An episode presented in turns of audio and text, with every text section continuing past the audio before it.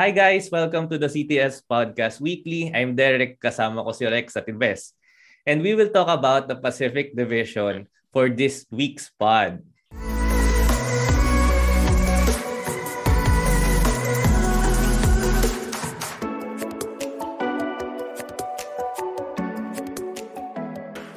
So we have another guest para mapag-usapan ng teams under the Pacific Division a chemical engineer by profession, an avid NBA card collector, an avid NBA fan, ang pinakamagaling na basketball player na kilala ko. Sorry sa mga wow. sages na naging kakampi nating tatlo, guys, pero si Kuya Nick ang pinakamagaling. And ang aking, ang aking nakatatandang pinsan na kapatid ng aking touring from Davao, si Kuya Nico Samson. Woot! Welcome! Oh. Wow, Great, great ano intro. I don't think I deserve that, but thanks, Derek. thanks for having me here. Siyempre, yung mga kwento sa'yo nung naglalaro, nung hindi pa pandemic, yung liga. Grabe guys, yung mga last shot Jordan fade away turnaround na ano, game winners, si Kuya Nico lang yung kilala kong ganun. Sorry kay Kuya Making na ano, pero mas, for me, mas magaling si Kuya Nix.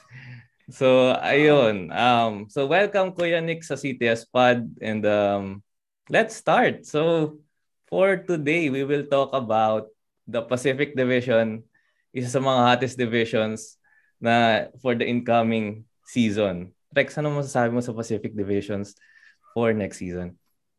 Um, guys, correct me if I'm wrong, but I think ano, Pacific Division yung pinaka-loaded sa lahat ng divisions sa sa NBA. Um, we just had our ano uh, central central division last week but I think mas loaded tong Pacific in terms of experience tsaka yung championship um pedigree ng mga players na nandito. And um biggest takeaway ko dito, masabi ko lang kawawa yung Sacramento Kings kasi you have to deal wow. with this uh, other other four teams I don't know, four times, four times four in that times. season. Mm-hmm. So so far kawawa, well, Sacramento had had its days before pero hindi ko sila nakikita na magma-matter sila ngayong season kahit they they had this Ouch. big big payoff um a big salary for ano for De'Aaron Fox kasi walang wala na silang mapagbigyan ng pera. Pero yun lang sa akin. Uh, sa kawawa yung Sacramento Kings. I think um LA Clippers would uh, would dip a little bit if if um Kawhi cannot play this season. But yep, let's give it up for Lakers and Warriors this season. Napaka-exciting tingnan natin kung anong mangyayari. Ibe, sino pinaka-excited kang pag-usapan? Warriors, syempre. Ah? bias. Tanong pa ba yun? Sobrang bias niya. uh, oh. Sa akin kasi hindi naman sa dahil Warriors fan ako. Well, oo, pero uh, yung Warriors kasi ngayon lang natin uli makikita na healthy sila uh, mula nung umalis si Durant. So, very refreshing na they're back in the scene. And mas competitive sila la- compared last year na parang hindi mo alam kung anong ginagawa nila kung nagtatank ba sila or wala lang sige laro lang kayo or player development ganyan. Pero ngayon uh, Clay will be back although I think hindi pa siya babalik agad. December uh, daw. para may may two months pa before siya bumalik. Pero at the very least is meron tayong magandang pwedeng i-expect from Warriors. Kuya Nix, I know you want to talk about the Lakers for this pod. Pero outside the Lakers, ano yung second na team na excited kang pag-usapan? Definitely Golden State. I think threat talaga sila sa not only the division but all the way to the top. Uh, it's really very intriguing. Their key additions, uh, some uh, hindi masyado napapag-usapan na addition uh, via signing, which uh, maybe we're gonna talk about later. So I think the biggest threat and the most exciting outside of the Lakers would be Golden State. Yeah. Okay. Let's start. So simulan natin sa first team natin which is the Los Angeles Lakers. Sila yung considered hottest uh, during the off-season. Sila yung pinakamaraming oldest, moves. Oldest. hottest and Sakit oldest. so, first, before before we uh, delve in, pag-usapan natin off-season na moves nila. So, ang mga umalis is si Kyle Kuzma, si Montres Harrell, si KCP. Si Caruso, unfortunately, wala na rin. Si Markif Morris and Dennis Schroeder. Ang mga nakuha naman nila is returning Trevor Ariza, returning Dwight Howard, returning Wayne Ellington, returning Kent Bazemore, si Kendrick Nunn, si Melo, Carmelo Anthony I mean, si Malik Monk. Then na-resign nila si THT. They also got Russell Westbrook and recently lang si DeAndre Jordan. Kuya Nix, ano yung naging mindset ng Lakers during this off-season? Bakit biglang ganito at naging very aggressive sila during uh, for the free agencies and trades? I think one thing clear right now dun sa mga ginawa ng uh, Lakers management is uh, it's obvious, no? We want to take advantage of uh, LeBron as as hindi natin alam kung kailan hanggang kailan tong prime niya. This is by far I think historically the longest prime that I've ever seen somebody play at the superstar level. So they really want to take advantage of that knowing na LeBron is getting up there in age um, by signing some uh, championship ready and game game ready talaga, playoff ready, pressure pack ready players that will help him talaga uh, in handling the ball and uh, you know shooting and distributing and uh, rebounding and playing defense. Uh, di ko may may tanong lang ako ha. Um, this is not taking anything away from LeBron pero relatively compared sa mga previous seasons, medyo naniniwala ka ba na baka umpisa na to na twilight years ni LeBron o hindi pa din? Hindi pa ba natin nakikita o nag- nag-uumpisa na ba nating makita yung twilight years niya? Well, I think nag-start na rin last year eh. Okay. Uh, malaki na rin yung dinrap niya from the championship ano uh, season to last year. Uh, well, provided naman no na healthy. Uh, Hindi Mm. naman siya healthy at the end of the season last year. Mm. Um, but I think we're already seeing a decline. No, uh, if you see some highlights, hindi na niya talaga nagagawa yung mga chase down na ginagawa niya. Hindi hindi na ano more on strength na uh, ang drives niya and more on shooting na ang kanyang uh, strategy. So I really think na meron pang ibababa to this season. But Hmm, by how okay. much yun yung hindi natin alam. Yun eh. yung Yun alam. yung nakakatakot. Oh. Kasi every se- season na lang, lagi natin siyang, lagi niya tayong sinusurprise in a way. Lalo na kaming mga semi-haters na parang, Yeah. yun na, fa- father time na, father time na, pero hindi pa din eh. Pero nandun pa din eh. Talagang, Lebron standard, siguro bumababa, pero overall, NBA standards na talagang superstar pa din. Oo eh. Uh, Ano talaga, pab- pababa na. If we thought for the past three years, pababa na. Mm. Hindi pa eh. Ah, talagang ano, longest, ano.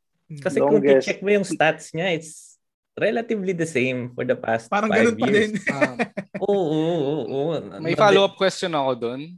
Uh, if ita-take out natin yung nangyari doon sa first round ng playoffs, uh, would you say na uh, very evident pa rin yung decline ni LeBron? Yes, oo. Hmm. Marami talaga siyang hindi na nagagawa. And I think one thing na nagsuffer sa kanya is ah, nawala yung types ng players katulad ni Danny Green. Kasi yun yung athleticism na nawala na sa kanya eh. So, outside of the injury, talagang meron ng decline. Even before he was injured. Oo. Okay. Kuya, Kuya Nix, kasi ang dami nilang ano, di ba? Ah, kinuhang bago. Ah, comparatively, kita naman natin na mas mas maganda ang team nila compared last year. Given that these are vets, these are former all-stars. Even sa Dwight Howard, si Carmelo Anthony, si Russell Westbrook. Of all the the uh, pickups nila, sino yung pinaka-excited ka na baka siya yung magiging catalyst para sa championship run ng Lakers? Well, I think no surprise here. It's Russell Westbrook. Ah, Tama hula ko. wala eh, walang iba eh. Russell Westbrook like what Ray John Rondo did uh, two years Mm. ago. He took the load off of LeBron when he was on the bench, no? Yung playmaking na para sa Lakers. Um, kasi we know Frank Vogel is really a defensive-minded coach. Eh. Mm. Di ba? And on the offense, alam natin, give the ball to LeBron and then gawin natin yung ano, gawin natin yung uh, plays natin. Uh, just surround him, surround what LeBron is doing. I think with Russell on board, it will take a load off of uh, LeBron uh, as well as syempre yung ginagawa ni LeBron gagawin ni Westbrook pag wala si LeBron. Uh, so I think yun yung pinaka-exciting. How will Westbrook uh, complement LeBron while he is hmm. on the bench? Oo. Pero how about if both of them are on court? Ano yung tingin mong magiging chemistry nila? Is it good? Is it very effective? Ano yung nakikita mo or na-foresee mo na magiging ang mangyayari sa Lakers? Kasi yan yung number one question eh. Yeah, uh, actually yes. Kasi kahit going into ngayon sa discussion natin, hanggang ngayon wala pa akong answer. I, I really thought LeBron was going to be a shooter na kasi si Westbrook is very ball dominant. As in, super ball dominant. Alam natin nangyari kay Harden nung magkasama sila. Harden was effective but they did not, yung hindi, hindi na ano si Westbrook ng sobra. But with this type of uh, lineup, I think Westbrook as one of the younger guys tuloy ngayon is going to wreak havoc. Eh. So, kailangan bigyan siya ng range na, sige, gawin mo kung ano gusto mo. How, how LeBron will fit into that, yun yung mahirap. Ives, tingin mo ba magre-respond si Westbrook kay LeBron sa authority ni LeBron? I think dapat kung gusto niya dapat. Uh... Oo, uh, at this point kung gusto nila manalo talaga, si Westbrook dapat itapon niya na yung pride niya on being uh, the number one player sa team or at, at number two kasi right now he's number three. And actually gusto kong itanong yung role ni Westbrook as uh, uh, secondary playmaker sa team kasi they've acquired Rajon Rondo rin na, na naman. Di ba? Oh, nga na, right. So, Rondo since ulit. si Rondo yung nandyan, and Rondo may, ano, may take uh, LeBron's uh, load sa playmaking while off the court si LeBron. Uh, ano, kaya ba ni Westbrook mag maging ano uh, off the ball? Ginawa na niya yun sa Houston for a few instances. Yeah, yeah I think pero nag ano siya ka-effective? Hindi siya effective kasi I think yung pinaka uh, naging factor doon is yung type of offense ng Houston which yep. is si Harden is uh, siya yung magbababa bola tapos ikaw maghintay ka lang sa tres. Dribble for 23 mm-hmm. seconds and then tira sa huli. Yun lang naman ang play niya dati. yeah. Kuya Nick, sorry sinusulit kita sa guesting mo ah. Pero kung kung last five minutes ng isang game, sabihin natin playoff game, sino yung lineup mo for the Lakers? Yung Ay. five, yung ano, yung five uh, players. Alright. Kung ako, uh, right now, uh, down to the wire, mm. has to be LeBron. No? LeBron has to be on the court talaga pa rin. No? Um, helping LeBron should be Westbrook. Kahit na ganyan siya maglaro, he still has better shooting than other uh, than ano yung tinitingnan ng ibang tao.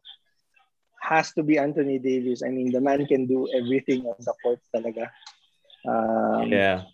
Uh, and it has to be um, it has to be uh, Dwight Howard hindi dapat umalis sa kung ano yung alam no?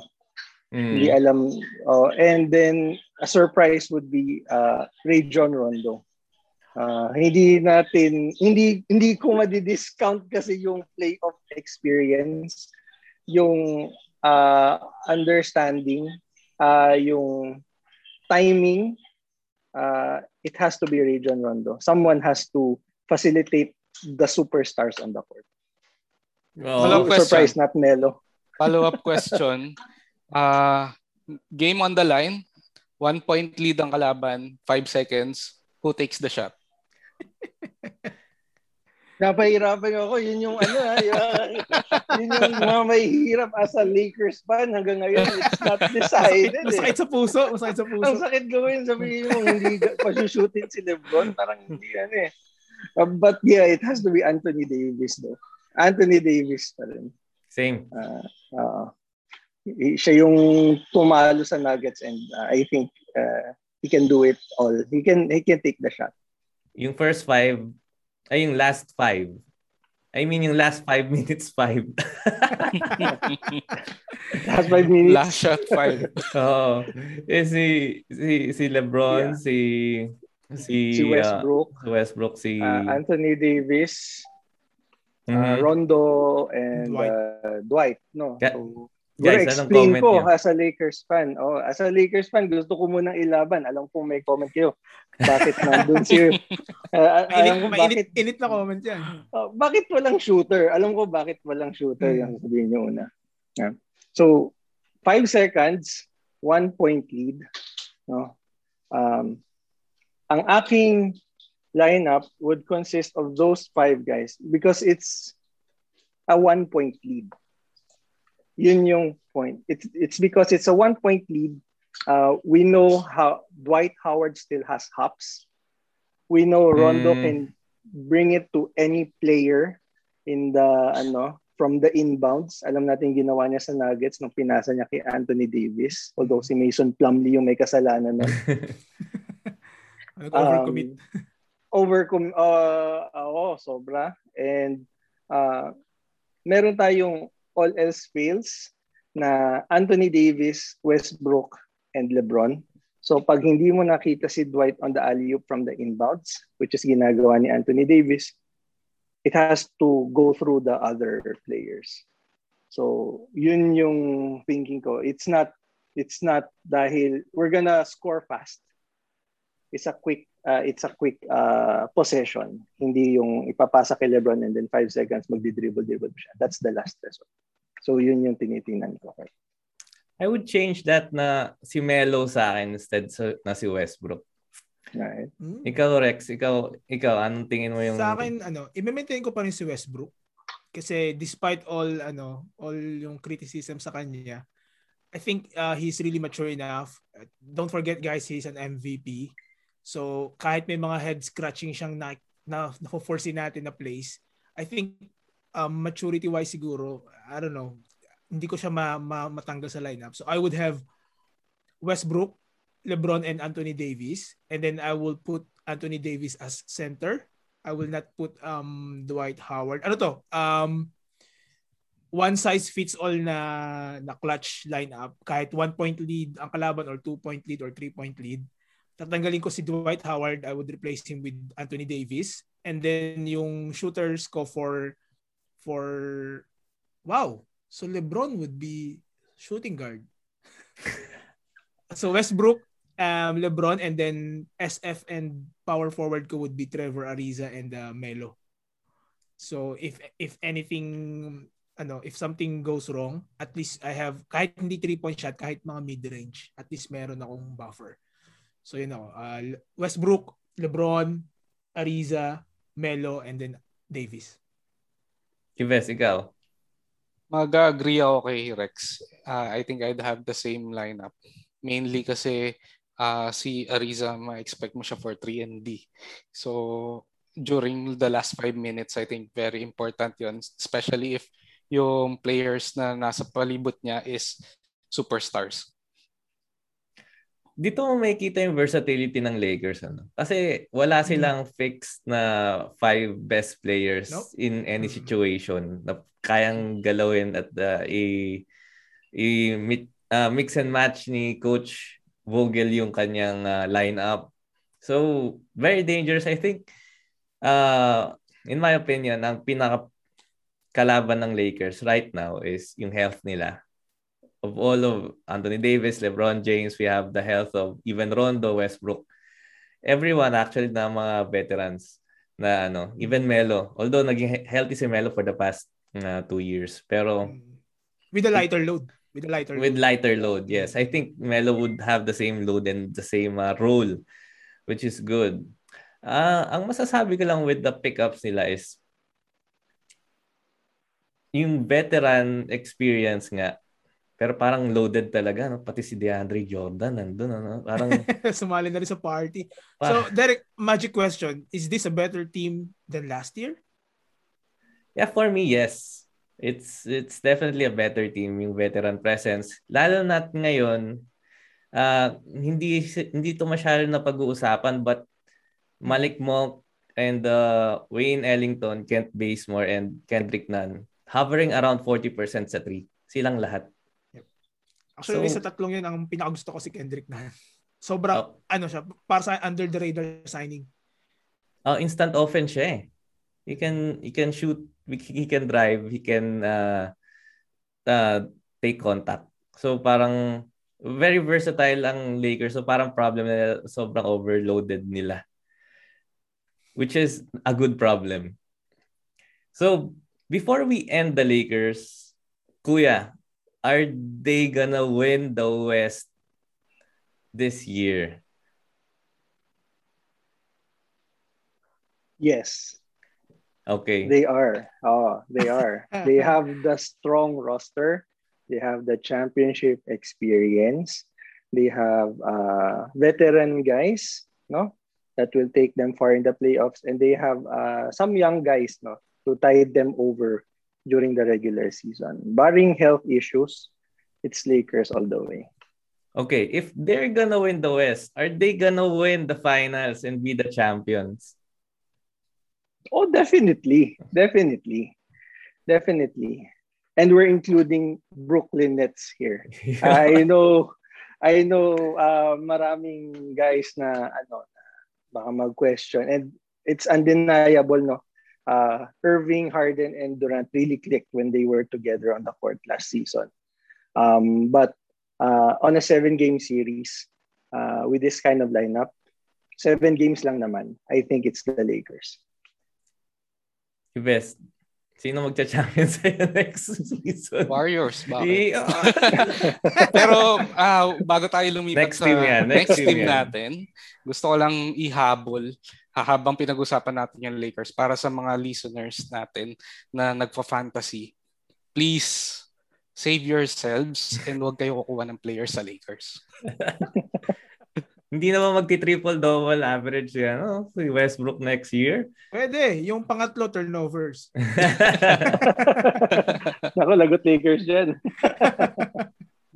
Ikaw, Rex, tingin mo ang, ang Lakers ang sa West? Yes, definitely. This season. Yep. I think um ito yung season na ay siguro marami mag-hate sa akin dito pero yung hindi kasi ako convinced sa Utah and Suns nag number one and number two last season. Ang tawag ko sa kanila ay fake fakers. Um, Grabe. Actually, playoffs, nung playoffs, um, hindi ako naniwala na mananalo sila ng first round. Although yun, nakita naman natin kung ano nangyari sa Lakers. Pero akala ko talaga noong time, kung Golden State yung nakapasok sa sa 8th, noong time talaga yun, convinced ako, 7 yung Lakers, 8 yung Golden State. Akala ko Golden State and Lakers yung talagang mag you know, lalabas na totoong mga malalakas nung nung first round ng playoffs pero hindi nangyari. So I think this season mangyayari na yun. Yeah. Um ako gusto ko yung ano potential uh, clash sa uh, West Conference Finals ng Lakers and the uh, Golden State. Which is, pupunta tayo sa Golden State, our second team. So, hmm. again, yung moves nila is uh, they lost Kent Bazemore, syempre sa Lakers. Then si Kelly Oubre, hindi na nag-resign with them. But they had uh, Otto Porter Jr. I like that uh, pickup. I like him. I like him. Si Nemanja paano ba pronounce yung last name? Say, help me guys. ano ba basa doon? Ives, ikaw, anong basa doon? Hindi ko alam. Kahit paano. Kuya, kuya, patulong. Bialicha. Ah, si Bialicha. Yeah, you're right. Tama yun. Yeah. Bialicha. And uh, of course, si Andre Iguodala. Tapos they have their pick, si Jonathan Kuminga and Moses Moody, which is uh, very impressive during the Summer League. Pero it's summer league eh. Mahirap, mahirap i, i, i, na magaling sila kasi summer league na lang naman yun. Mahirap. So, Ives, you have uh, Golden State sa finals. So, for you, they're finals bound. bakit sila magiging finals this year? Uh, yung vote ko sa kanila for being in the finals is not sa totoo lang. eh, hindi siya uh, he- hindi siya leaning towards heavily on logic. More on sa sa pagiging Steph Curry fan. Uh, I think kasi yung current roster ng ng uh, ng Warriors ngayon is hindi nalalayo doon sa first time na nag-champion sila against uh, LeBron.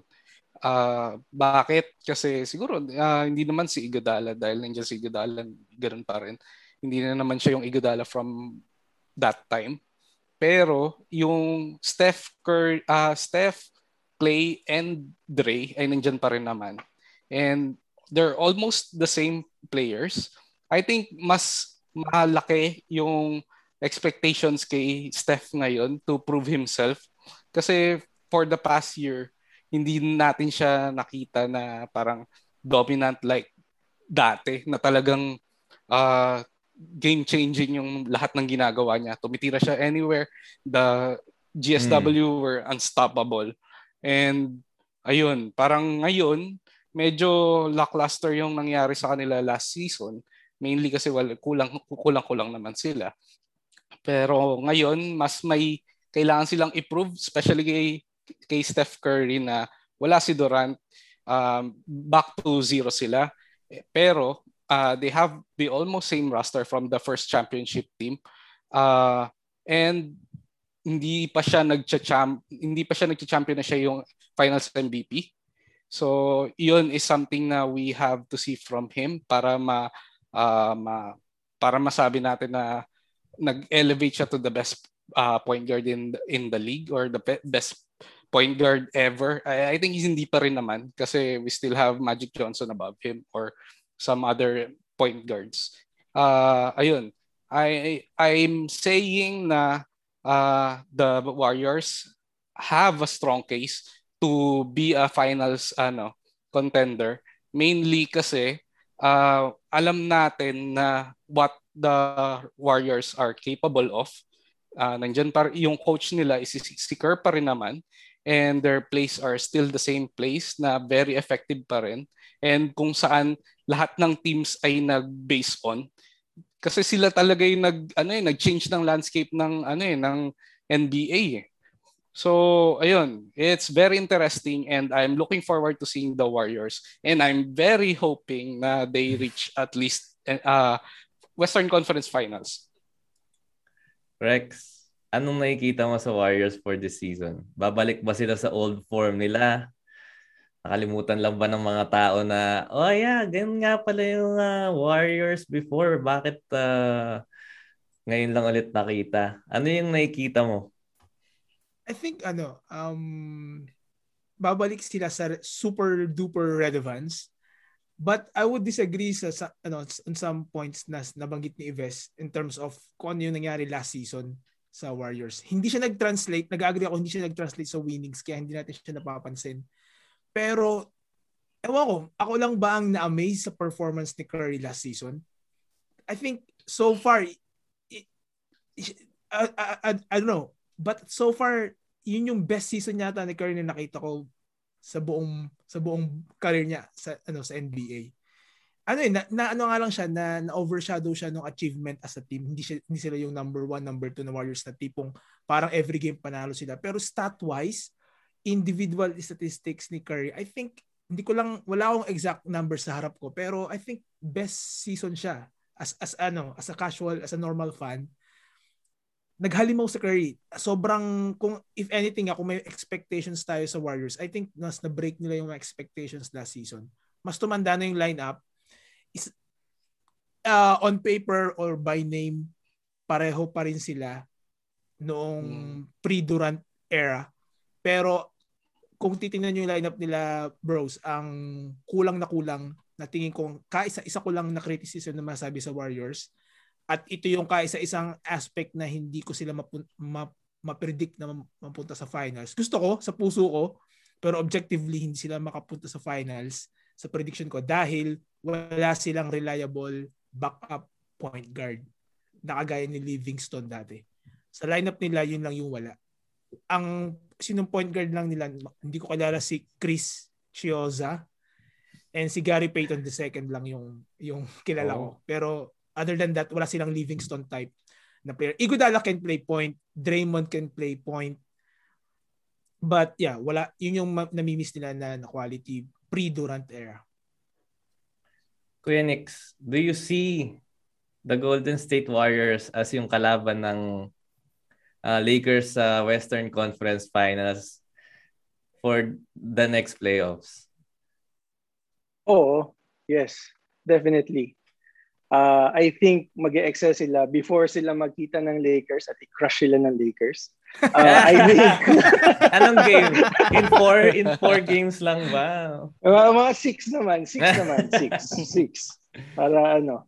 But uh, yeah, I think maraming questions sa Golden State but a lot of excitement din. No? Um, how will, anong level ni Clay pagbalik niya? Um, yung growth ni Jordan Poole as we saw na it's a very good uh, growth no from his mm-hmm. uh, rookie season. Uh, and then yun nga yung addition nila as um, uh, sa rookies yes, uh, but also it's uh, kay Otto Porter no. Uh, I see Otto Porter uh, playing a uh, playoff role for the Warriors as what Bobby Portis did for Milwaukee in the finals no. Um, si Brook Lopez was uh, uh, a liability of in some ways sa different lineups ng Phoenix and then they put in Bobby Portis and it maximized you know their athleticism for that series and I see Otto Porter doing the same thing uh, for the Warriors lalo na kung Curry, Clay, uh, Porter, Draymond and then Iguodala yung lineup. So yeah. I like Porter also kasi uh, even though hindi siya naging healthy for the past few seasons, pero yung last season niya with the Wizards, if kaya niya mabalik yung sarili niya to that form na 40% sa 3, uh, stats-wise, uh, may rebound siya, may assist siya, he plays D. If mabalik niya yung sarili niya doon, edi sobrang gandang pick-up ng Golden State. Tingin I ko na sayang sa Bulls. Yes, exactly. Yeah sobrang nalulungkot ako kasi sobrang fan ako ni Otto Porter, fantasy-wise. Pero yun nga, nasayang siya sa Bulls. Sana mabalik talaga. Sana. Nakakalungkot. Meron akong gustong erase. Uh, feeling ko ito, sorry, uh, sorry Nico ah, pero ito, uh, unpopular opinion. I feel like kung makakalaban ng Warriors ang Lakers, uh, mananalo ang Warriors mainly kasi mas mas mas bata sila and kaya nila i-outrun yung Lakers. Yeah, oh, uh, I, I mean, yeah, I, may ano talaga doon. Merong conversation to be had talaga doon. Kaya nga kahit sabihin ni Derek na game 4, hindi, game 6 lang kasi hindi talaga natin alam. Kasi pag bumalik si Clay doon sa level niya dati, it's really difficult to ano eh, to see. Uh, and then uh, kahit veterans tong Lakers, we really don't know, lalo na sa athleticism part ng kanilang game, where they are right now. It's really hard to predict. Yeah. Pagdating kasi sa first two teams sa pinag-usapan natin, I have them as the top two teams sa West. Uh, ang difference lang between the two is compared sa LA Lakers na first time nilang maglalaro sa with each other and masyadong maraming bago sa lineup. Yung Golden State, yung chemistry nila is hindi na nila kailangang i-develop. Kasi all yung core pieces like si Steph, si Clay which will hopefully will come back 100% this season. Then si Draymond ay nandun, even Steve Kerr. Tapos yung iba yung moving pieces na lang na aangkop na lang dun sa system. Yep. So they, they also have Wiggins. Nakakalimutan natin si Wiggins which is uh, one of the premier scorers ng league. And uh, defender din. Natawa si Rex eh. hater ako, hater ako ng mga Wiggins type na player. Mm, okay. so hindi ko masisi ngayon ang ang ang uh, Golden State na they're not willing to trade their rupees and Wiseman for a potential trade with Ben Simmons.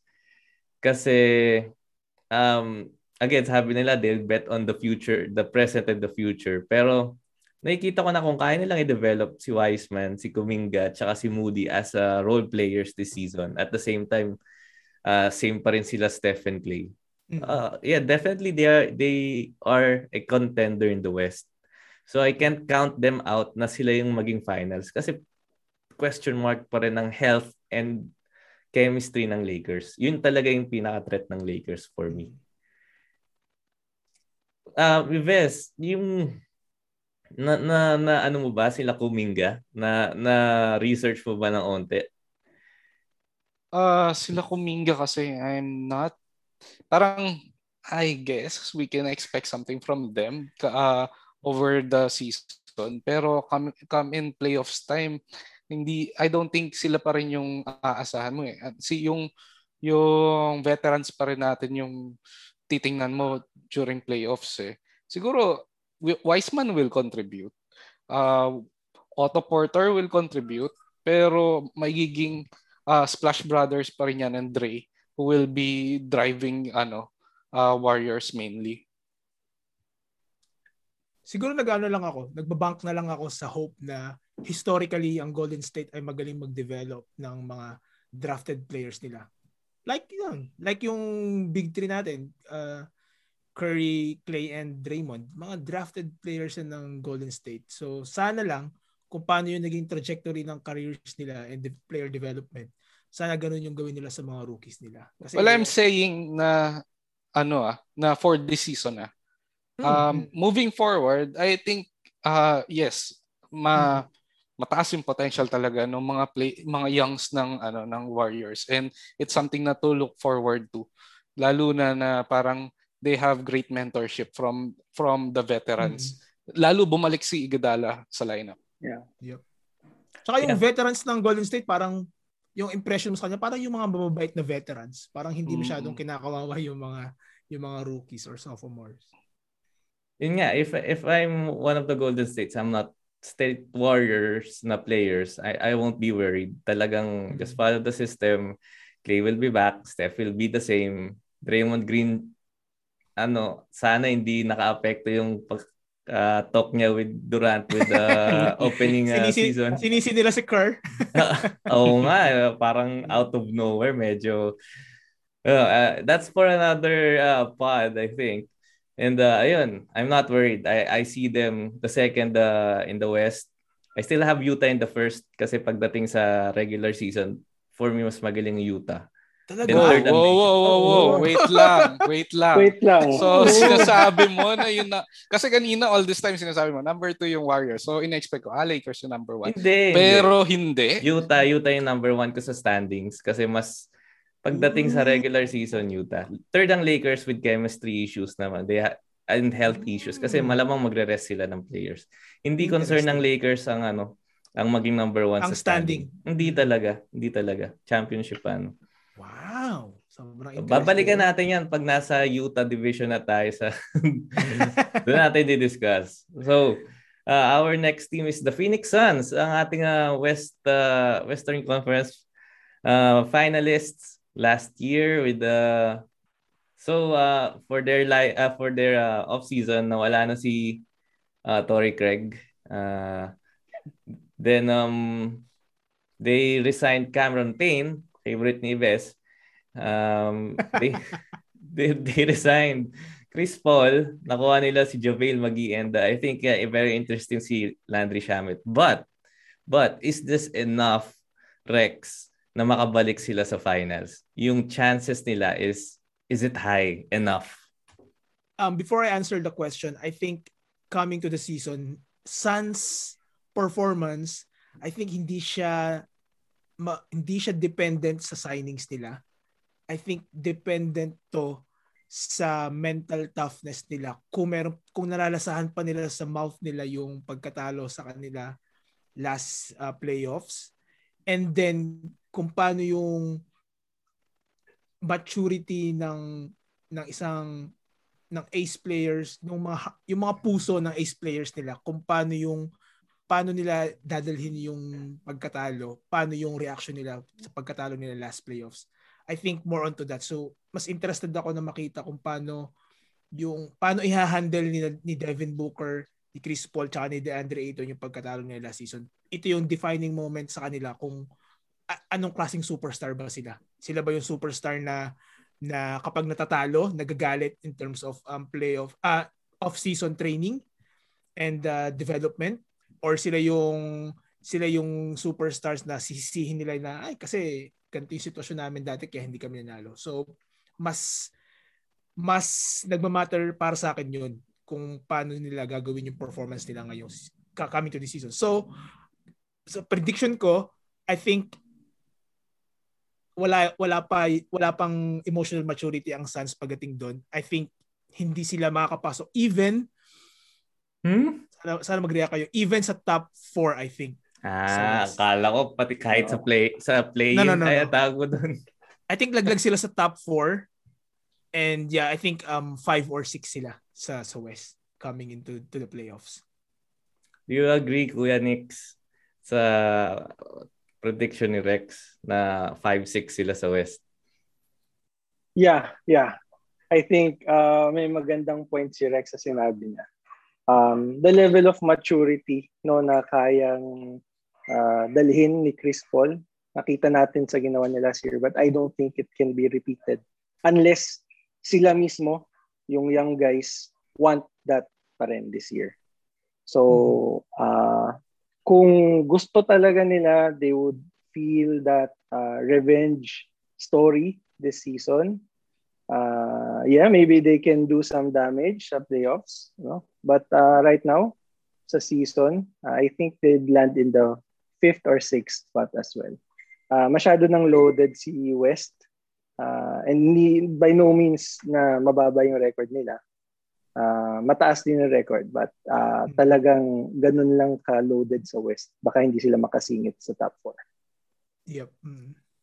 Ives, kung ikaw yung Suns, kung ikaw yung Suns last year nung nakapunta ka sa finals, iisipin mo bang yun na yung pinaka-best chance mong mag-champion? Kung ako yung Suns, Mm-mm. uh, well, definitely hindi. Kasi uh, after the loss, I feel like there's a lot to prove na yung na-achieve nila is something na parang not out of look. And, and right now kasi hindi naman sila parang after the finals, wala naman sila sa conversation. Ang tinitingnan pa rin natin is Lakers, Nets, uh, other teams. Sadly. Oh, Oo, sadly. diba? Box pa rin, box. So, Oh, Bucks, Golden diba? State, yung apat na yun. yun pa rin. Hindi hindi sila. So they still have to prove na yung na-achieve nila is something na parang hindi lang dahil nagkataon.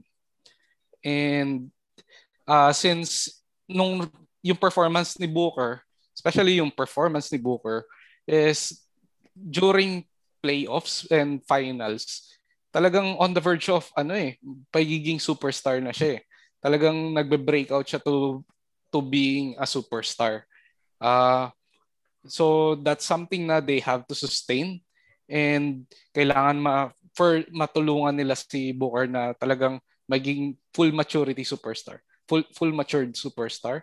And si Aiton also is ma-establish yung sarili niya as some, something na someone na very dominant sa sa backcourt front court sorry front court and ayun ah kung titingnan natin kasi 'di ba parang sa sa ano nila sa draft class nila si Trey tsaka si Luka yung tini, yung laging usapan usapin pero ang number one pick is si Aiton so maraming kailangang i-prove yung Suns coming into this season uh, to to say na hanggang doon lang yung kaya nilang gawin.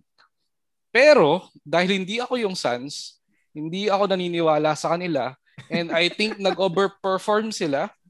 Uh, I don't think na uh, well I agree na hindi sila top 4. And I don't think na mag-appear sila even sa West, Western Conference Finals this year. I would agree with all of you. Hindi sila top 4. I have them at 6. Mas lamang sa kanila yung Portland, even yung uh, Denver. Then, um, I would agree yung maturity. also. And uh, wala, malas nila ngayon kasi nag-reload talaga yung mga team sa West. And I dapat yun na yung hmm. last chance sila last year uh, para mag-champion. And I think si Chris Paul is magiging kapantay niya sila Charles Barkley na napunta sa finals pero hindi nanalo ng championship. Parang ouch. Yun na yung ouch, ceiling man. na nakikita ouch. ko sa kay Chris Paul. Unfortunately, although he may, may, siya pinakamayaman among them. So na yung kontrata niya ngayon is lucrative.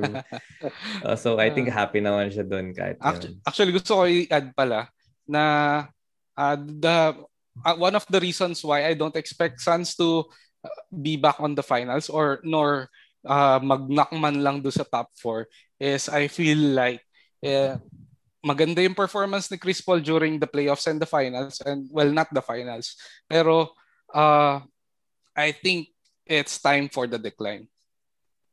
Okay guys, um do you have any more comments with the Suns bago tayo lumipat sa teams? Rex? Um yung sa tanong mo, Derek, kung last chance na ba nila sa finals ah, oh, sige. last season, Suns perspective, no. But Chris mm. Paul's perspective, yes. Uh, so I think they will be back to the finals. Um, you know, oh, sadly, yes. Pero um, I think they can, they, they have an opportunity in the future, but maybe not with Chris Paul as a starting point guard. Maybe yun, kung sa bench na siya or uh, mentorship role. Okay, last few quick comments, Kuya Nix, about the Suns before we continue. Uh, I hope they make a good run sa season. Uh, ma-enjoy nila yung season because the playoffs will definitely be short for them. yes, boy, kakampi ako. okay, so from one team na they should enjoy the season. I think this is another team who should also enjoy the season next ah, for this to, year, which is the LA Clippers. So, um, walang nawala sa Clippers ah. So they have resigned Batum, Kawhi, and Reggie Jackson. For, actually, nagulat ako sa contract ni Reggie Jackson. It's a lot lower than I would have expected. Mm. Then they got Justice Winslow. Then some draft picks. Pamalit kay Kawhi. Pamalit kay Kawhi. si Winslow. So, ang question ko, Kuya Nix, maglalaro ba si Kawhi next season? Tingin mo? Uh, no. Okay. No. Nakita natin kung paano niya minamanage yung body niya. Uh, from the time before pa siya nag-join ng Clippers. Um, so I think, I believe, no, they would take a very, very conservative and calculated approach uh, sa body ni Kawhi, especially no na uh, it's an ACL tear. No, fortunately, it was a partial ACL tear, um, but uh, ACL tear nonetheless. Mm. So, yeah, i-add ko lang, no, i-add ko lang. I'm uh, Dirk, alam mo naman, no, na we kami uh, we lived no we lived in uh, uh, uh, California for two hmm. years mm. no and may may place sa heart ko tong Clippers uh, Chris wow, Kaman oh, oh, oh Blake. big time big time. Si Blake Griffin. Unfortunately nung ah, rookie, rookie season ni Blake, siya naglaro. Oh, rookie season. Hindi siya naglaro. But Eric Gordon Chris Kaman Zach Randolph there's a big uh, sweet spot sa heart ko for the Clippers. Mainly because uh, una, they wanted to hire me for a uh, reporter job, no? For the Hindi ko alam Clippers. Wow, yeah. wow, grabe. Yeah, I, I applied. I applied and uh, nakuha ko for, I was considered, no, I was about to be hired, but unfortunately, I was on a student visa, kaya hindi ako pinayagan. Dapat ah. daw working or resident. Oh. No, so yeah, hindi na hindi natuloy. Sayang. Uh, hindi ko alam. Wow. Oo. Oh, and then secondly, ano yun, um, dahil nanonood, nakakapanood kami ng Lebron ni Kuya Obinyo. Uh, kay Lebron, napanood namin si Duncan, si Dwight, si Nash, si Kobe.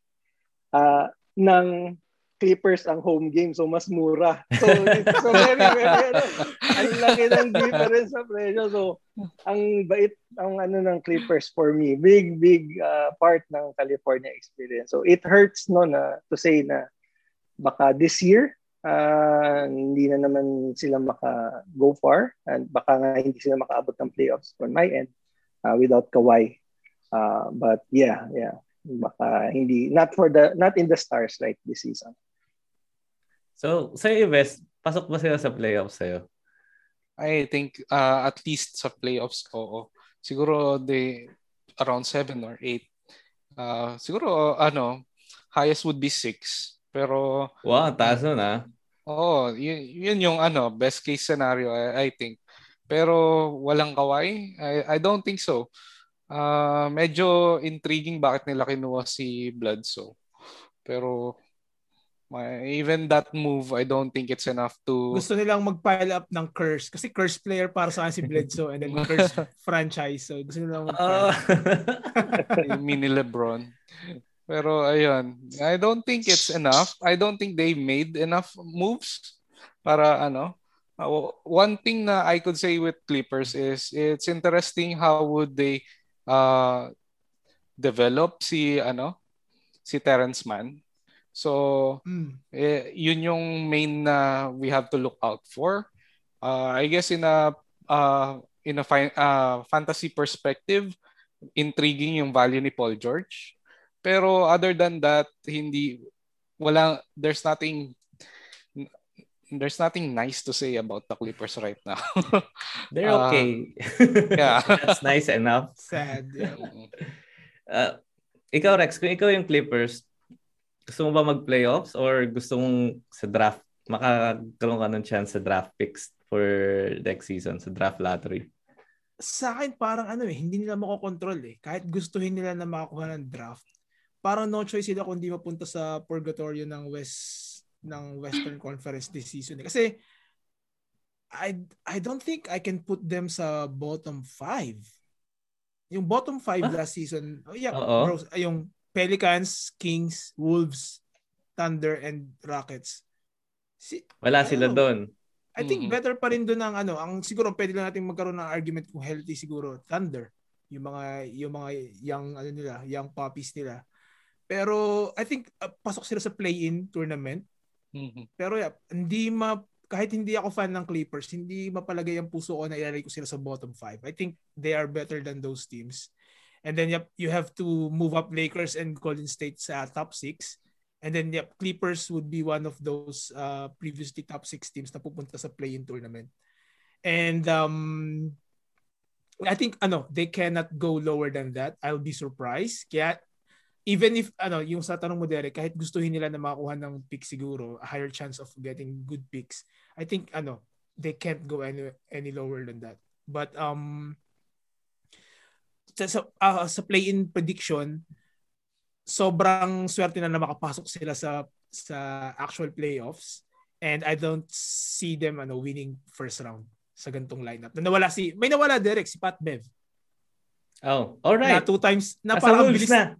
Oh, ang bilis na trade. Parang napunta sa Memphis tapos, tapos biglang Wolves na rin. Oh. Nakakatawa yun ah. Nag-tweet siya na ano uh, ano yun, grit and grind, Grizzlies, let's go! Tapos, Tapos exclamation woof! mark. Tapos, parang wolves, parang wala na exclamation mark sa susunod niya. okay, yeah, they lost uh, Pat Bev then. Um, yeah, I, I agree with you. I have them at ninth. Uh, kasama si sa play-in tournament, dalabanan nila yung Memphis Grizzlies sa akin, 8 sa akin ng Memphis Grizzlies. Mahirapan sila doon. Unless maglaro si Kawhi sa last few uh, games na ano or bumalik siya sa play-in tournament which I doubt. Tama si Kuya Nick I would also agree na very careful si Kawhi sa kanyang body. Mm-hmm. And uh, dahil sa pattern na yon next season, after this season pa natin siya uh, may kita ulit. So yeah, they're in a limbo. And uh, uh, yung story nila, no, two years ago, sila yung favorite sa West na mag-champion mm. nung nagsabay si si Isa ako ano. doon. Isa ako oh, sa me too. Na, Akala ko. Hmm. Akala ko sila yung magcha-champion pero grabe yung mga bagay na nag-unfold biglang nandito sila sa limbo and mm. weird. Ang weird lang nung kanilang progression pababa talaga. Okay, so that's our fourth team, our last team. Kahit last sila, they're still very um, interesting to talk about. We have the Sacramento okay. Kings na uh, for you guys, 15 years na silang hindi nagpe-playoffs. 15 years na sila hindi nagpe-playoffs. Going 16. Going Buti. 16. Buti. so, wala rin si gumalaw masyado sa kanilang lineup. Nakuha nila si Tristan Thompson tapos nawala si Delon Wright which is hindi naman nag-fit sa kanila last year. Ang pinaka-sparkling achievement nila this off-season is pinili nila si Davion Mitchell which is nag-shine during the summer league. But the problem Kapatid is... ba siya? Yes. Kapatid nga siya, di ba? Ni, ni Tama ko yan, Nix, no? Kapatid niya ah, si ano. okay. I'm not sure. I'm not yeah, sure. oo. I think, ah, Ah, I'll okay. double check, ah. Pero yung defensive prowess ni Davion Mitchell ay sobrang taas. Kahit summer league yan, siya ay lockdown, def- lockdown defender. The problem is, yung lineup nila, with them having Fox, tapos pinasok nila si Mitchell, Halliburton, then Healed. Hindi mo alam kung sino yung lineup nila. So, how do they fix their lineup? Yun yung tanong. Kuya Nix, meron ka bang insight or tingin mong gagawin nilang moves para ma-fix to? Kasi uh, ano ba nangyayari sa Sacramento? 16 years na to. Mamaya lilista ko lahat ng picks nila. well, you know, uh, until up until recently, no, the yung bad luck is self-inflicted. Eh. You know, um, getting Marvin Bagley, uh, that was uh, kumbaga red flag at that time even for uh, for me no? Personally for me. Uh, alam natin kung ano nangyari dun sa mga draft ni Michael Beasley sa ni Thomas Robinson. Even Yes, Michael exactly. Gilchrist no? When they were uh, based on sa mga draft boards they were they should be the second guy to be picked diba? and Mhm. then that team na second na mamimili followed the draft board. On uh, I mean on the no let's not deny they they they had an influence no sa ganon. And that we know how they turned out no. Um kasi at this draft alam natin kung ano hindi natin alam pa si Luka at the time but we knew how Trey would really work no because we know how effective and superstar like level si Steph Curry I really thought it was going to be Trey. No, on the ano, doon sa draft na yun. Oh, it nga. was really supposed to be Trey. Uh, but unfortunately, hindi. So, uh, and they lucked out naman. na Meron naman silang the Aaron Fox to work with. Tyrese Halliburton looks like a combo Yep. guard that can be useful in the playoffs. Mhm. No, albeit meron siyang um, na, non-conventional jump shot, but it, it still goes in. Uh, yun nga, si Davion Mitchell. So, I think it starts at the top. They have to make some roster changes. Healed is unhappy. No? Um, Sana nag-Lakers Tristan. Thompson. No, di ba? Yun, di ba? Actually, okay din yun in, ter- in terms of uh, Westbrook or Hill, di ba? But, so sa Kings, parang it's it's their fault in a way. Most na nangyayari sa kanila, it's their fault. No? And uh, I think hindi sila naka-recover pa for so many things kasi dahil change in management, change in coaching, Owner. uh, owner, si Mm. Vivek Ranadiv, di ba? Is, is not, uh, he likes basketball but not, na, hindi pa siya experienced talaga. No, he relied too much on Vlade Divac, no, during his uh, start, no. So, yeah, the, there is room, there is room, but uh, three years minimum before we see them in the, ano, lalo na kung ganito yung performance ng team sa West, uh, might be a long time before we see them in the playoffs. Um, okay, sige. Ah, Rex, may sasabihin ka ba bago may itanong sa inyo about uh, the Sacramento Kings? May insights ka ba about them? Wala. ano lang, eh, sa akin, hindi, well, nag-agree ako sa mga sinabi ni Nico na in terms of yung yung mga players na may potential at, at well to surprisingly guys, fan ako ng mga players gaya ni ni Halliburton, ni dati ni ni ni Harrison Barnes no sa Golden State pa siya. Oo nga, nandiyan nga pala siya. So, no? Hindi sila nag-workout talaga eh. Ang weird talaga. Hindi ko alam kung ang mali ba sa Sacramento ay baka siguro at some level pati coaching coaching style din nila eh. Pa yung staff nila baka kailangan nilang palitan. I don't know. But ito lang, ang comment ko ay kaka-google ko lang hindi sila magkapatid. Hindi ba? Na, ang ganda ang ganda ng ng ano ng article sa Clutch Point sabi while they are not brothers to our disappointment. Holy crap. They do share marami silang similarity so. Ano yung nabasa ko kung ganun? Kala ko magkapatid sila. Ayun, gandang insight yun Rex. Thank you at uh, clear up sa sa ating lahat. Okay, uh, for me, bago ko tanongin si, si Ives about this one, uh, sa next question ko. For me, yeah, it's a mixed bag, ano? Uh, they had a lot of chance for picks. And dami, ilang beses sila sa top 10 picks. Mm. Um, si Marvin Bagley, yeah, so it's it's bad. Uh, either Trey Young or si si Luka, pwede lang makuha. Tapos, kung babalik pa tayo before, instead makuha nila si Stauskas, naalala nyo ba si Nick Stauskas? Yep, yep. Yeah. Mm-hmm. Oh, nandun sila Zach Lavine. Oh, nandun si Jokic. Nandun yung mga maraming better na alam mo kung bakit? Because the owner picks, hindi yung scouts. Ayun. Pero ano, ano, kaya, ano kaya nangyayari inside? Kasi malamang, yun namang owner bago mag-pick, at least nasa table naman niya yung mga ano eh, yeah. yung findings ng scouts mm-hmm. eh. Pero nga, siguro nga, hindi nga talaga sinusunod din. Pero ang weird. Gut siya, gut. Na, mm. ito yung reports ng scouting, pero yung gut niya, I like this kid. Parang ganun. Parang, parang si Jordan noon na yung namimili oh. siya doon ng GM siya. Ngayon, um, Sacramento is in the middle of uh, of um, trading rumors Sino kaya yung titrade na rumors? So, we have Ben Simmons. Apparently, we have Ben Simmons in the mix to go to Sacramento. Uh, Ives, would you get Ben Simmons for Fox and or Halliburton? Plus picks kung, and others. Kung ako yung Kings, mm. at this point, oo. I, I, I would I would do anything to test out how how the team would could work. Uh, especially if you have the talent of Ben Simmons. Kahit gaano natin siya rin-ridicule. Pero undeniable naman yung talent niya.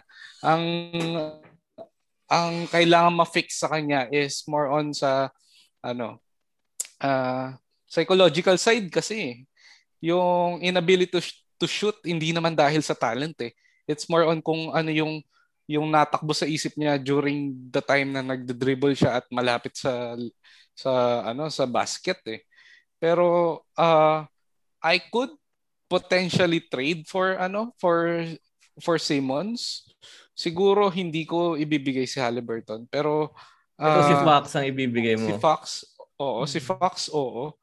Siguro pwede kong i-throw in si I don't know kung Sino sinong sinong si Bagley ito eh. mo. Siguro. Well, oo, yes. kunin, kunin nyo na si Bagley. throw lang, eh, throw. Oh, Thank you kung kunin nyo. Ganyan.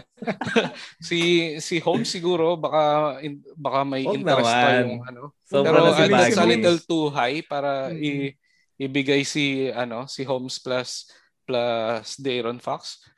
Uh, pero if I am the Kings, I would try na baka uh, baka mag-work if si Ben Simmons yung prime guy mo, yung number one uh, number one player mo on the team.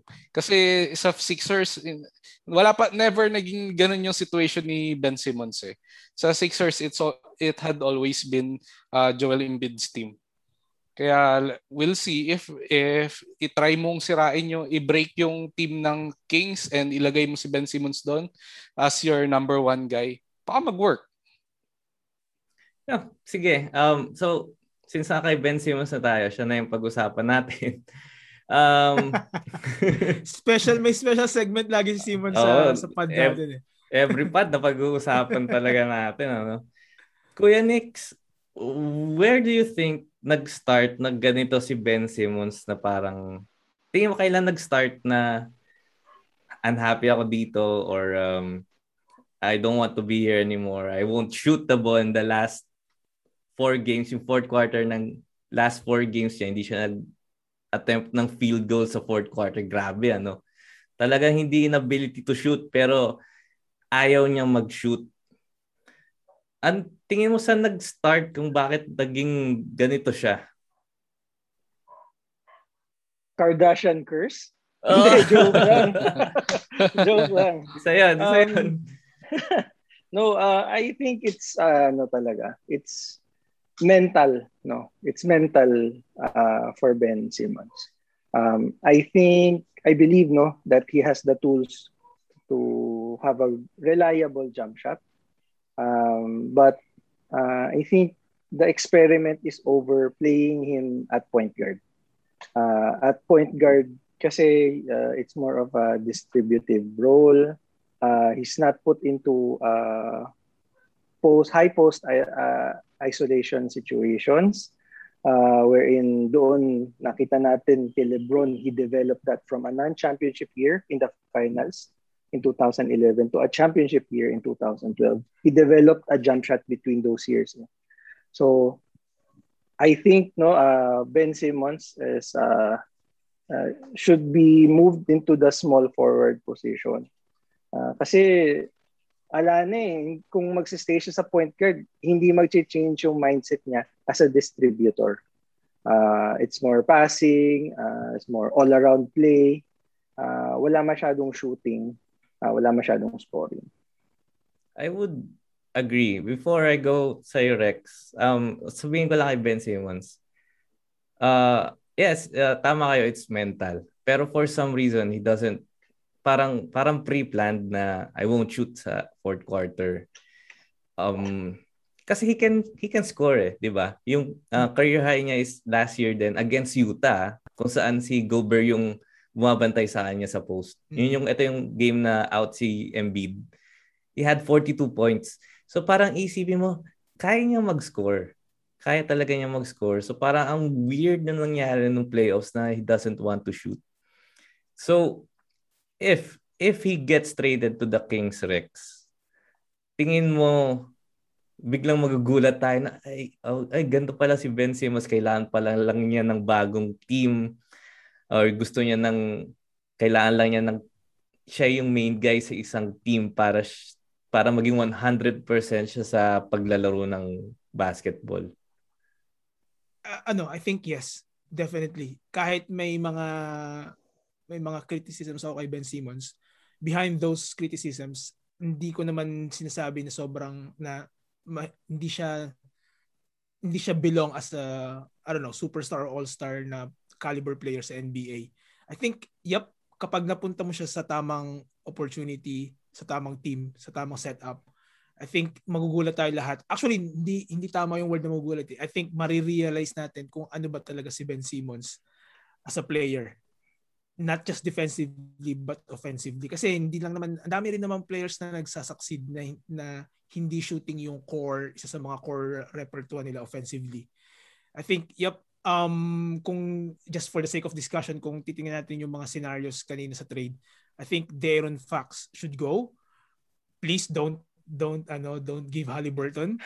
Um retain retain the shooters. Harrison Barnes like yung role niya sa Golden State dati you have Buddy Hield you have, I don't know, siguro Harkless at some extent. You, yung may mga ganun kang shooters and then you have Simmons. And then, mayroon akong idadagdag sa sinabi mo Derek kanina kay itinanong mo kay hindi ko kanina na sa tingin mo kailan nag-start yung pagiging sobrang struggle ni Simmons mentally I think nung naging coach nila si Doc Rivers nung nung coach nila si ano si Brett Brown kasi nag, ano siya eh, nag-coach sa, sa Australia dati si si Brett Brown so may konting relationship sila um, culturally ni, ni Ben Simmons and medyo nagkaroon siya na si Brett Brown yung napagsisisi dati nung panahon yun bago siya matanggal nung kina Jimmy Butler and earlier. Kasi bakit nga ganun hindi nag-workout yung the process team. Um, siguro nga, lumabas na kay Doc nitong time ni Doc Rivers na. Kasi yan nga, may konting struggle si Ben Simmons. Pero hindi ganito katindi yung mga criticisms kay Ben Simmons dati. Kasi tingin ko, nagtitiwala pa rin siya. Parang finifeed niya positively si Simmons. I might be wrong on this one, But I think yung relationship niya with coach, I think is better noon kumpara ngayon kay Doc Rivers. I think nag-pile up yung mental struggle ni Ben Simmons nung inuupo siya ni ni Rivers kapag clutch time. I think mm. it it really hurt him mentally, psychologically na parang iupo ako ng coach ko, isa ako sa mga highest paid players dito sa roster na to. So lalo nang lalo nang ano, parang parang si Simmons, si parang mga typical na generation natin na yung mga millennials na nakatingin yung yung mata lahat sa kanya, may may expectations parang siguro sa mga players na hindi masyadong nagpa-perform kapag kapag nasa kanya yung limelight ng nakaabang yung criticisms agad kapag hindi siya nag-perform kasi sobrang taas tong standards niya. Eh. So I think yun yung naging problema niya. Kaya Ben Simmons to Kings, maybe retaining Halliburton, I'm all for it. I think Simmons will really thrive. Even sa Orlando at some extent, nire-ridicule natin yung ganong idea. Pero I think yun yung mga ganong teams na talaga mapatunayan at magugulat hindi, hindi tayo magugulat. Makikita talaga natin kung ano si Ben Simmons as a as an NBA player. Yeah, I would somewhat agree na they if ikaw yung Kings, you should get Ben Simmons na you have to let go either Fox or Halliburton na kahit kahit uh, mas favorite ko ngayon si Halliburton pero you, you have to risk na I think uh, ngayon uh, yung drought nyo grabe 15 hmm. years na kayo wala sa playoffs if if ang chances na makapasok doon is kunin yung si Ben Simmons, kunin yun na. Di ba? I mean, yun lang. Very disappointing yung ano, um, ang for the past few years, ang uh, Kings, di ko rin alam kung gaano katagal si um, who's the coach again? Si ano? Si Luke Walton sa kanila. Uh, tingnan natin. Uh, uh, I won't watch them. I have them at 12 next season. So, and very unfortunate. Sana makuha nila si Ben Simmons. If ever mapunta naman si Fox or si Halliburton sa 76ers, then that's great. Uh, either yep. sa kanila bagay kay ano kay Embiid sa play style nila. Kayang-kaya nilang mag-adjust to that. So that's it for the Kings. Any last few comments for the Pacific Divisions, guys? Um, Kuya Nix, do you still have, uh, meron pa kang short remarks about Everything else, go Lakers. Uh, yeah, oh, oh um, no, uh, outside of the, ano, outside of uh, Sacramento, no, unfortunately, uh, for them, uh, I think it's must see uh, NBA TV. Um, merong kang intrigue sa kung ano ang ilalabas ng Lakers. You also want to see how Golden State would perform. Uh, uh, gusto mo pa rin makita si Paul George, no? Uh, uh, kung ano yung makeup nila and you want to see the Suns uh, improve no at least for for the sake of uh, storyline no mm. kung saan dadalhin ni Devin Booker uh, to, anong next level ni Devin Booker kumbaga no uh, I think it's worth the watch uh, Pacific Division is uh, one of the stronger divisions uh, but yeah, uh, I think it's uh, exciting no malaman kung saan sila mag-end up. Okay. Ives, ikaw, last few comments. Uh, I would say na siguro dahil sinabi na rin naman ni Nico yung about dun sa four teams. I would say sa Kings at the very least is uh, to look out for yung yung players nila for fantasy kasi there are a lot of good players in the Kings na performers yep. fantasy wise. Fantasy so, gold mine. Oo. uh, in one case, uh, trinade ko si Trey Young to keep uh, the Aaron Fox kasi ganun siya ka-potent fantasy wise. Pati si so, Holmes. Yes, oo, pati si Holmes. I I, yep. I, I kept oo. So maraming pwedeng ma kung fantasy player kayo, uh, I I think uh, Kings is something to look out for. Pero realistically, wag nyo nang panoorin. Tingnan nyo na lang yung stat box, no? Oo. Ayun na lang. Ikaw, Rex. Last, uh, your last comments. Um, eh, ganun din, guys. Um, if Sacramento is the fantasy gold mine, Lakers would be the fantasy wasteland. Parang yung old school na Spurs gustong gusto mo silang panoorin sa actual games pero fantasy wise iiwasan mo talaga makakuha ng players kasi hindi mo alam kung paano nila madidistribute yung yung stats nila coming to the season. But um ang last take ko is sobrang excited ako sa like yung sinabi ni Nico sa sa Phoenix kasi ito talaga yung magde-define ng moment nila as um superstar caliber um um players like uh, Devin Booker. So mas exciting mas excited ako sa kung paano niya i-define yung yung yung turning point na to ng career niya. Kasi nakikita ko sa kanya talaga yung yung tinat, yung bansag na Mamba mentality kung paano si Booker. Sana hindi hindi siya mag-disappoint sa mga fans. Sana ano, isabuhay niya talaga yung ano, yung kung paano yung yung demeanor niya nung play, nung finals, nung playoffs. Sana totoo 'yun na ma-improve pa niya sarili niya despite na wala silang significant roster movement ditong off-season. All right. Um, thank you guys for this week's pod. Of course, Kuya Nix, salamat at uh, binisita mo kami dito sa CTS Weekly. Hopefully is uh, ma-invite ka ulit namin next time. Okay ba? Ma-invite ka ba namin? yes, of course. Thanks, Dirk. Thanks, Ives. And thanks, Rex. Thank yeah, you. So, Thank you. Thank you guys for uh for this week. That's all for this pod and see you again next week for our next episode. Ingat guys. Bye-bye.